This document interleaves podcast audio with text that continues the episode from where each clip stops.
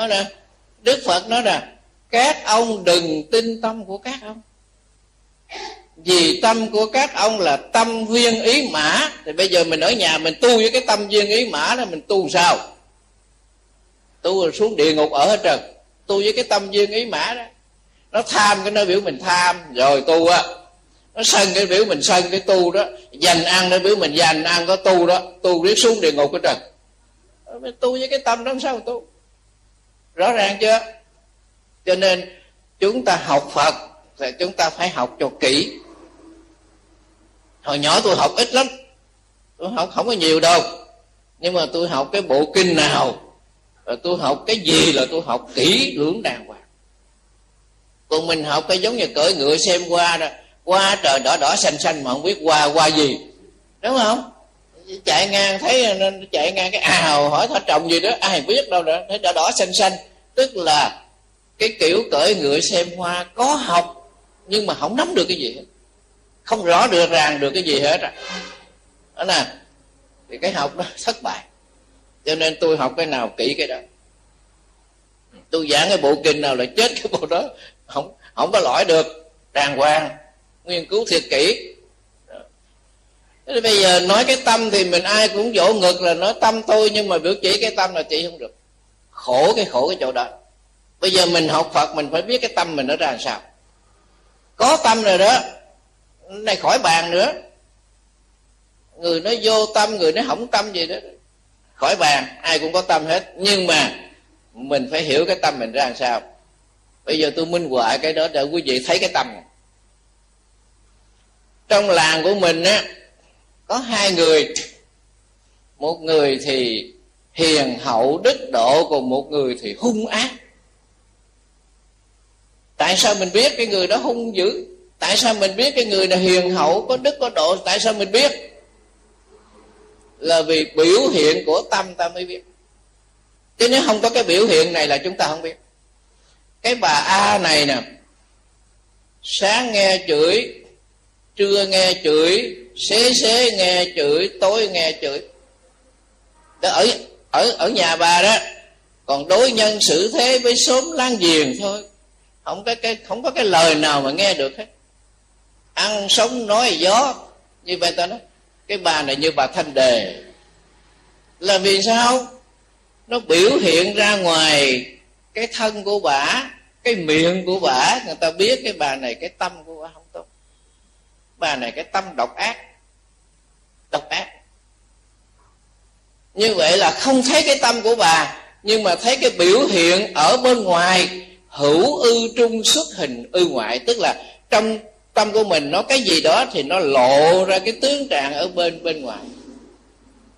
Vừa đi thì vừa nhảy, vừa đi thì vừa cười, vừa đi. Nghĩa là cái thân nó sổ sàng, không ra sao, không có.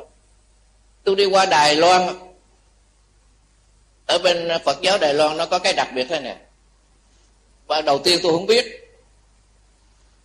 Mấy vị tăng sinh ờ, trẻ trẻ bên đó đó 19 20 tuổi, vị nào cũng đeo sâu chuỗi chuồng, sâu chuỗi dài, trăm lẻ lẻ tám hột dài thế này hết. Vị nào cũng đeo hết rồi. Còn bên việt nam mình á, thì các vị trưởng lão hòa thượng, tôn túc mới đeo chuỗi, chứ nhỏ nhỏ đâu có ai đeo đâu. Ở bên đài loan đeo hết mà bắt buộc đó. Chứ không phải đeo để trang trang sức đâu. Đeo bắt buộc.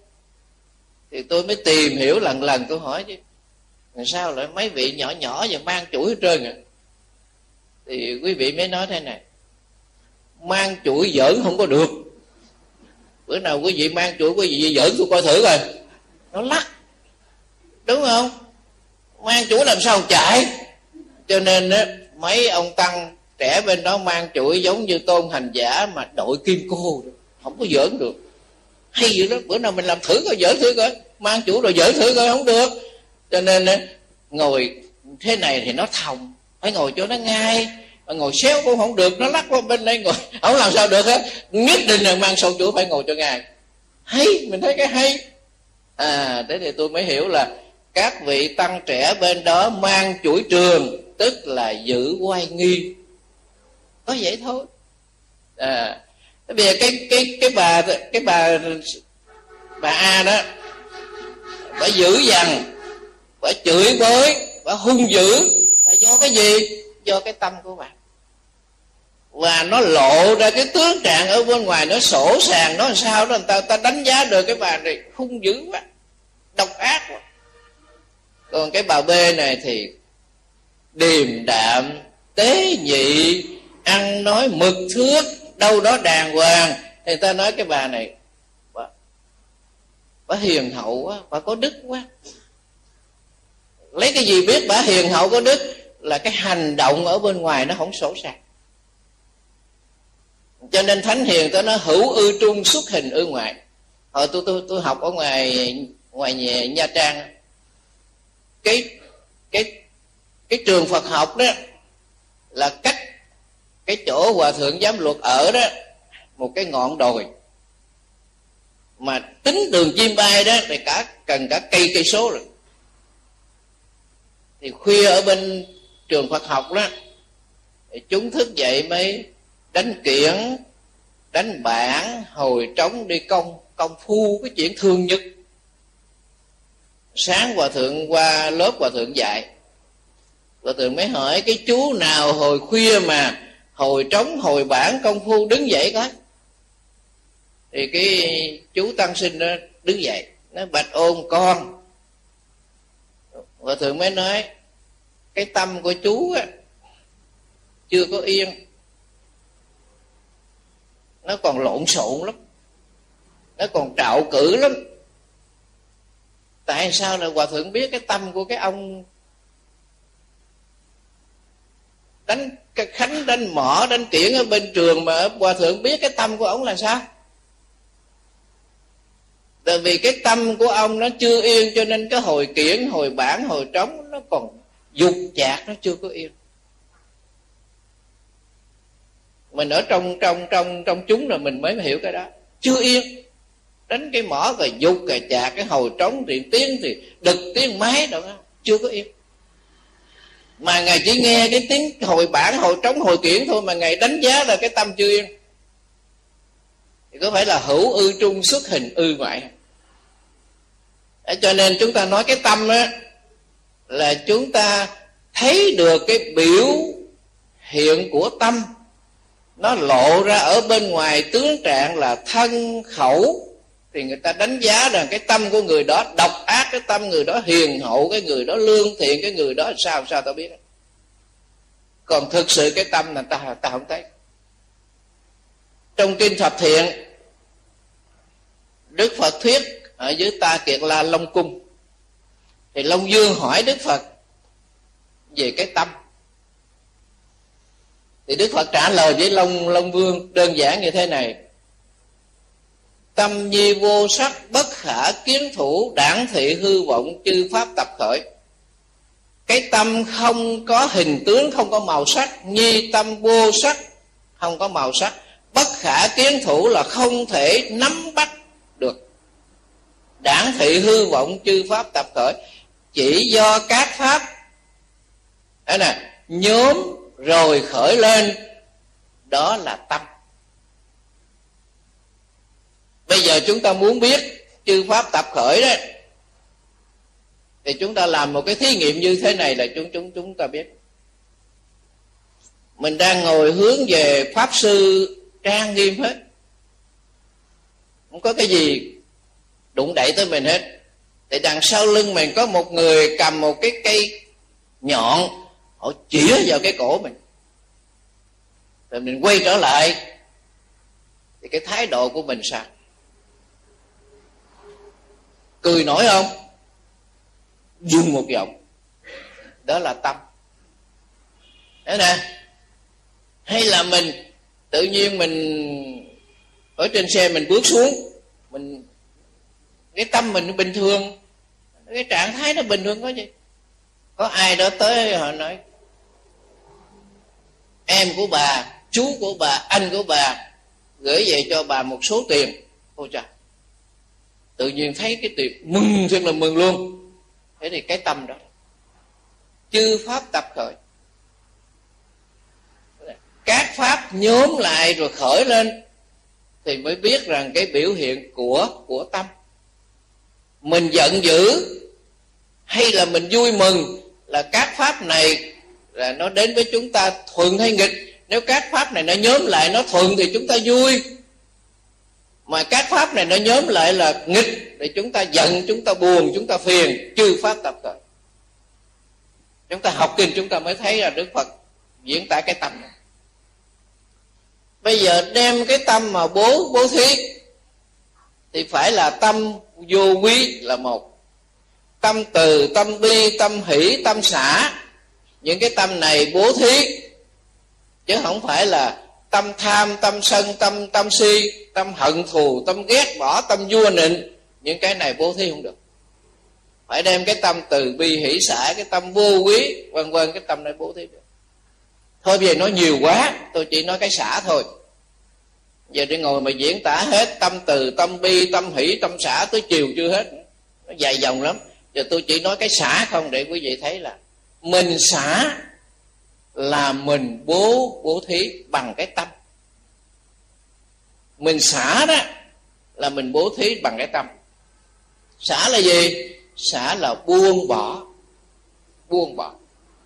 Đang sách, hai tay, hai cái sách, bên đây cái sách 5 kg bên đây sách là 7 kg đi một đường đường dài như vậy nó ê ẩm, nó mỏi tay. Tới chỗ là để xuống hết, gọi là xả, thấy cái khỏe ra khi mình buông hết hai cái hai cái cái, hai cái túi hai bên này, bên 5 kg bên 7 kg này, tức là mình thấy nó nhẹ nhàng, xả xả là vậy. Bây giờ mình đi đường, mình bắt đại, bắt tiểu gì đó, trời ơi, khó chịu lắm. Trong cho tới nơi đàng hoàng, xả cho nữa thấy không trời ơi, hơn ăn cao lương mỹ vị nữa mà xả được đó. Còn không xả được sao? Tụi khó chịu dữ lắm. Xả đó là mấy cái đó là xả nhưng mà cái đó thì mình à, hiểu đơn đơn giản quá, đâu có gì đâu tu không? Có gì tu hết. Bỏ mấy cái túi này đi xả, mình xả trong cái bụng mình ra để mình xả nó không có gì tu hết. Bây giờ mình nói cái xả mà tu. Hai người này giận nhau 5 năm. Ông a, ông b này giận nhau 5 năm. Biết hai bên, hai chòm xóm có chuyện gì. Năm năm trời không ai nói tới, giận dữ dằn, thấy cái mặt là ghét quan tán hội khổ thấy là sung sung sung lên. À, thì bây giờ chúng ta làm cách cách sao để hết? Xả mới hết. Bây giờ có một thiện tri thức. Một người bạn lành một người bạn tốt. Họ thấy hai người này ngày xưa cũng đạo bạn với nhau cùng đi chùa. Chỉ anh em xích mít cái hàng rào cái gì đó mà bây giờ mấy năm trời không ai nói tới ai hết. Cái người bạn lành này đến mới khuyên lên phải nói nói nhân nói quả nói thiện nói ác đủ cách để nói hết. À, thế thì bây giờ một trong hai người đó chỉ cần gật đầu là năm năm này mất hết. Chỉ cần một người gật đầu. Tôi kể chuyện này quý vị nghe nha. Ừ, hơi dài giọng chút. Chiều cũng hơi mệt. Giá buổi chiều mệt dữ lắm là hai nhà ở gần kế bên. Mà thân thiện lắm, cũng là gia đình phật giáo hết. Chỉ có cái việc con chó, cái nhà bên bà a đó, bà nuôi, bà mua con con con con chó bốn trăm ngàn. Về nuôi được hai, ba tuần gì đó. Thì cái nhà của ông phật tử b đó, kế bên, ông nuôi hai con gà ác gà trắng, gà ri đó nuôi đi ăn cơm đổ chơi vậy thôi. Thì sáng ông ngồi ông uống cà phê, cái bộ salon đó, bà vợ thì lo quét dọn ở đằng sau đó. Con chó của bà nó qua, nó chụp con gà. Nó chụp con gà. Thì ông chủ nhà mới thấy con chó mà chụp con gà của mình thì ông sợ gà nó chết ra mấy cái đôi guốc của con gái ông nó để ngoài cái thềm ba đó, ông cầm cái guốc khoan con chó. Thì mục đích là đuổi nó đi thôi, chứ cũng không có cái tâm là cho nó chết. Nhưng mà rủi, ông chọi hay quá. Cho nó ăn ăn đưa bốn cẳng lên trời, chết. Cái bà chủ con chó bà qua bà thấy bà chửi thôi, không còn gì hết. Ban đầu chửi cha, chửi mẹ, chửi ông, chửi bà, tổ tiên cuối cùng nó chửi cái quân gõ mỏ chịu nổi không quý vị? Tới đó chịu nổi không? Săn tay áo lên. Săn tay áo lên. Hết chịu nổi rồi. Chửi từ đức phật chửi xuống. Trời ơi. Trong từ điển ra không không có đó. Chửi ông chửi bà chửi cha chửi mẹ chửi dòng họ nội ngoại chửi hết rồi. Bắt đầu chửi tới cái quân gõ mỏ bởi vì tối nào vợ chồng cũng gõ mỏ tụng kinh bà bên kia bán bán bán bà nghe. Cho nên bà chửi cái quân gõ mỏ tụng kinh tàn ác là khoan con chó bà chết. Rồi. Bà vợ bà nghe, bà chạy lên, bà nói, ông ơi, cái cơ hội này là cơ hội vợ chồng mình tu đó. Bỏ tay áo xuống. Bỏ xuống. Đúng không? Không vỗ tay chứ. Cái chỗ đặc biệt mà vỗ tay hết bà vợ mới lên, bà thấy cái câu chuyện này là gây cấn dữ rồi. Gây cấn dữ rồi. Đó nè. Cho nên chỉ con chó thôi mà chửi tới đức phật. Thì tôi hết biết rồi. Cho nên ông này ông nổi sân lên, sang tay áo lên. Và vợ lên, bà thấy cái tình cảnh, bà nói, ông ơi, cái cơ hội này vợ chồng mình tu, bỏ tay áo xuống. Bà vợ ra sau tủ lạnh lấy một chai nước khoáng lên uống dồn cái, hết. thấy xả chưa? Xả xả ra hết liền. Có gì đâu. Như là cái cái niệm trước là như vậy mà cái niệm sau là khác liền. À, rồi thôi. Hai bên cũng làm thinh không nói gì hết. Một tháng sau cái câu chuyện đó cách tháng sau là tới lễ vu lan báo hiếu. Thì tối à, 8 giờ ở trên chùa tôi đó làm lễ bông hồng cài áo. Đấy là, thì hai gia đình này cùng đi chùa gặp nhau ở ngoài đường. Gặp nhau ngoài đường. Cái trong nhà thì không ai gặp rồi thì gặp nhau ngoài đường. Thì cái bà cái chủ con chó đó bà mới nói chú tám ơi chú nhịn hay quá cái bữa đó mà không chú không nhịn tôi, chú thành nồi chó heo. Cái ông bên em nói, thôi, mình đi về chùa bông hồng cài áo này bỏ cái chuyện cũ đi. Như vậy chỉ có cái xả thôi. Đấy nè, mà tao bố thí cả a, b này vui hết. Cho nên mình nói hỷ xả, nói ngược. Xả mới hỷ chứ không phải hỷ xả. Cũng như mình nói tham sân si đó si tham sân chứ không có tham sân si. Ba cái món tam độc đó là tham sân si, nhưng mà si mê đó là chủ động. Có si, cho nên mới tham. Có si, cho nên mới sân. Ta nói si trước, chứ không phải tham sân trước. Nhưng mà, chúng ta nói tham sân si trước, là vì chúng ta nói cái quả trước, chúng ta nói cái nhân sau cũng giống như cái bài tứ diệu đế đó là đúng ra đức phật phải nói là tập đế, khổ đế. Nhưng đằng này đức phật nó khổ đế, tập đế, tức là khổ tập diệt đạo, tức là nói cái khổ quả và nói cái cái tập là nhân. Chúng sinh sợ quả, bồ tát sợ nhân, cho nên vì vậy mà đức phật phải nói cái khổ quả trước. Có cái ý đó. Cho nên mình nói, hỷ sao được không? Ta không xả, làm sao hỷ? Tôi đố quý vị đó cái nơi họ chắc chặt sống để bụng chết đem theo thì làm sao hỷ? Cho nên khi người ta xả rồi, buông bỏ rồi thì quan hỷ được. Cho nên người tu tịnh độ của chúng ta đó, cái điều kiện quan trọng nhất là ta phải buông buông bỏ. Mà không buông bỏ đó là ở trong bốn cái cái ải của người tịnh độ. Ba nghi bốn ải, tức là không xả không xả, không thể nào về tịnh độ được.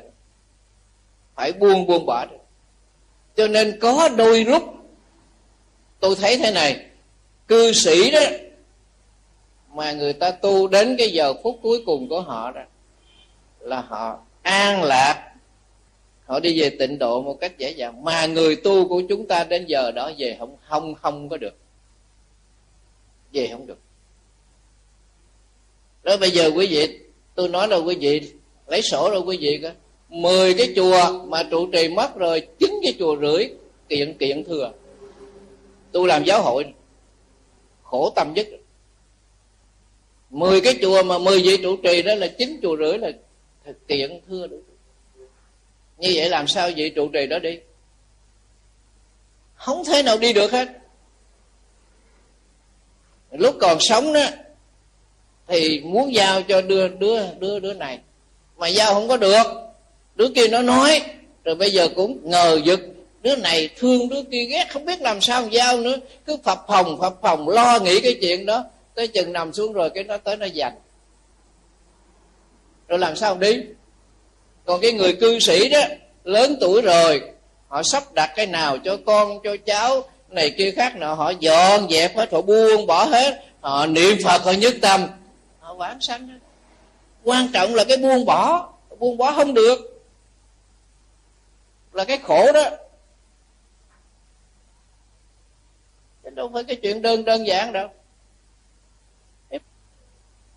Này, mới đây nó nó xảy ra cái cái cái việc này, quý vị tôi kể về nghe. Gia đình nó cũng hai đạo chồng thì đạo cao đài vợ thì đạo phật. Cái bà già chết đó bà là người đạo phật có phái quy y của pháp danh đàng hoàng.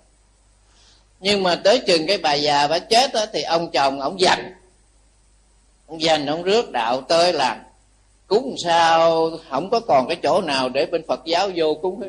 Hết lễ này tới lễ kia làm bên phật giáo đứng ngơ ngác không có cái giờ nào tụng kinh. Ba ngày ba đêm ròng rã vậy đó mấy người bên phật giáo này đứng, thôi đi về, không có chỗ cũng. Tới chừng cái ngày chót hết đó bà nhập cho thằng cháu nội học lớp 8 mà nó, tao nghe tụng hoài mà không có niệm phật. Bà nói, tao nghe tụng hoài không có niệm phật gì hết. Thôi, mời ờ, uống nước đi rồi mời họ về. Về hết trơn. Rồi bắt đầu mới về chùa vô niệm phật. Bà nói, tao nghe nó tụng hoài mà không có niệm phật. Hết bà không chịu. Mới đây mới đây tới đây. Làm vậy đó.ý cho nên là khi mình xả, tức là cái tâm của mình là buông bỏ. Xả có nghĩa là buông bỏ. Mà khi mình buông bỏ là buông bỏ cái gì? Buông bỏ cái giận, cái hờn, si mê, tật đố. Chuyện đáng bỏ mình phải bỏ cái chuyện không đáng bỏ, mình bỏ. Còn cái chuyện đáng mình không không không bỏ. Như vậy đó, khi mà mình buông bỏ rồi, tức là cái tâm xả chứ gì, thì mình cũng quan hỷ mà người khác cũng quan hỷ, gọi là đem tâm mà bố thí. Bây giờ cái thứ ba là con mắt bố thí. Nó cái tâm là khó rồi và bây giờ là nói con mắt bố thí mắt quý vị nên nhớ nha, cái con mắt là cửa ngõ của tâm hồn. Trong kinh pháp hoa, cái phẩm phổ môn đó có cái câu là từ nhãn thị chúng chúng sanh. Tức là đem con mắt lành mà nhìn chúng chúng sanh. Còn mình đem con mắt hắc ám mà nhìn chúng sanh. Đem con mắt hận thù mà nhìn chúng sanh đem con mắt ái nhiễm mà nhìn chúng chúng chúng sanh. Cho nên tôi nói cái chỗ này tâm lý nha mấy bà già bà hay cái chỗ này đó mấy bà già bà hay. Bà tới chùa mà bà thấy cái ông tăng nào với cái cô nào mà liếc liếc đá lòng nghèo bà, bà, bà biết liền. Hay thiệt là hay vậy đó. Đúng không? Biết liền. Mà tụi tôi không có biết. Ở chùa ai biết mấy chuyện đó? Vậy mà mấy bà bà biết hết rồi. Tức là con mắt đó thì bố thí được không? Không được không được. Phải là từ nhãn thị chúng chúng sanh. Cho nên con mắt của con người là cửa ngõ tâm hồn. Nếu mình nhìn cái đối tượng đó mà mình có cảm tình thì người đó biết liền. Mà mình nhìn với con mắt mà khó chịu thì người ta biết liền. Con mắt như thế nào, nó biểu hiện cái tâm hồn của người đó làm cho kẻ khác biết. Tức là không thể cảm hóa được ở đây nói, bố thí có nghĩa là gì? Là cảm hóa.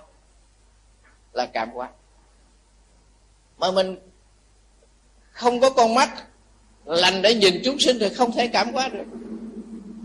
Cho nên vì vậy mà đối nhân xử thế, tuy rằng cái việc đó rất nhỏ, nhưng mà cái tác dụng nó về xã hội rất là là quan trọng.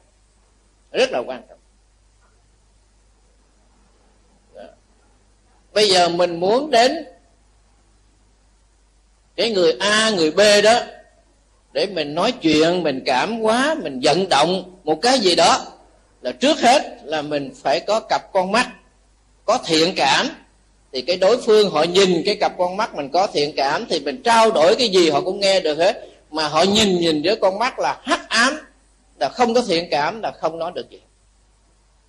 Rất là quan trọng. Cho nên về cái mặt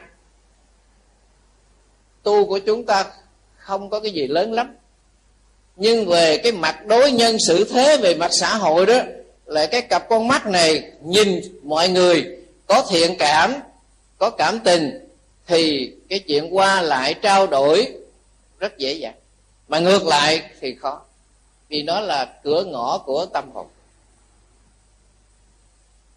Cái thứ năm đó là ngôn ngữ bố thí cái con người của chúng ta nhờ cái lời nói, cái lời nói của chúng cái cái ngôn ngữ của của loài người chúng ta để truyền đạt cái gì? Cái tư tưởng. Tôi muốn nói cái, tôi muốn truyền đạt cái gì với ai đó, a, b đó, là tôi phải dùng cái ngôn ngôn ngữ tôi mới truyền đạt. Không có ngôn ngữ khó lắm. Mặc dù mấy người câm đó quý vị thấy, cũng ra dấu ra đồ mà khó lắm. Mà cái ngôn ngữ của mình đó bây giờ tôi nói rằng, bà A bà đến bà nhờ cái gì của bà B bà nói, chị ơi, cuối tháng này nhà em có cái lễ ờ, chung thất cho má em cúng dường trai trai tăng. Ờ, em thỉnh 10 ờ, vị chị nấu dùm trai phạn để cúng dường trai tăng. Thì cái bà này bà nói bằng cái lời nói. Cái bà này nghe cái lời nói đó. Bà này nhận lời như vậy là truyền đạt cái ý muốn của cái người này, muốn cúng trai tăng để nhờ cái bà này nấu trai phạn để cúng giờ trai. Bà này nhận lời. Đó nè. Thế thì bà này nhận lời đó là vì bà này có cảm tình với cái bà này. Bà này nói cái việc cúng trai tăng đó là trả hiếu cho mẹ, làm cái việc phật pháp, đúng cái chánh pháp. Bà này nghe được cái lời nói đó bà này chấp nhận. Rồi, em yên trí đi, chị lo cái đám cho bao nhiêu ờ, mâm, bao nhiêu người nói đi đại khái đi. Xong đó người ta làm. Do cái ngôn ngữ này mà truyền đạt được cái tư tưởng đó, bạn bè họ giúp đỡ với nhau, rất là dễ dàng. Nhưng ngược lại, cũng cái lời nói đó mà nó thiếu thiện cảm, thì không truyền đạt được cái tư tưởng đó mà sanh oán thù. Cho nên đời này quý vị thấy, có người họ nói ra ít thì người ta thương ít, nói nhiều người ta thương nhiều, nói vừa vừa người ta thương vừa vừa. Còn có người nói ra ít, họ ghét ít, nói nhiều họ ghét nhiều, nói vừa vừa họ ghét vừa vừa, tại sao vậy? Là vì cái khẩu nghiệp này là đời trước chúng ta không có tu. Cho nên cái đời này đó là cái lời nói của chúng ta ai cũng ghét ấy. không câm đó là may đấy không câm đó là phước đức đó. Nói người ta ghét. Nói ra người ta chê. Nói người ta nhúng chề còn cứ người người nói ta hâm mộ tôi muốn nghe. Là vì sao? Phải có cái nhân tu cái khẩu nghiệp. Cho nên đời có vậy thôi. Thôi hết giờ.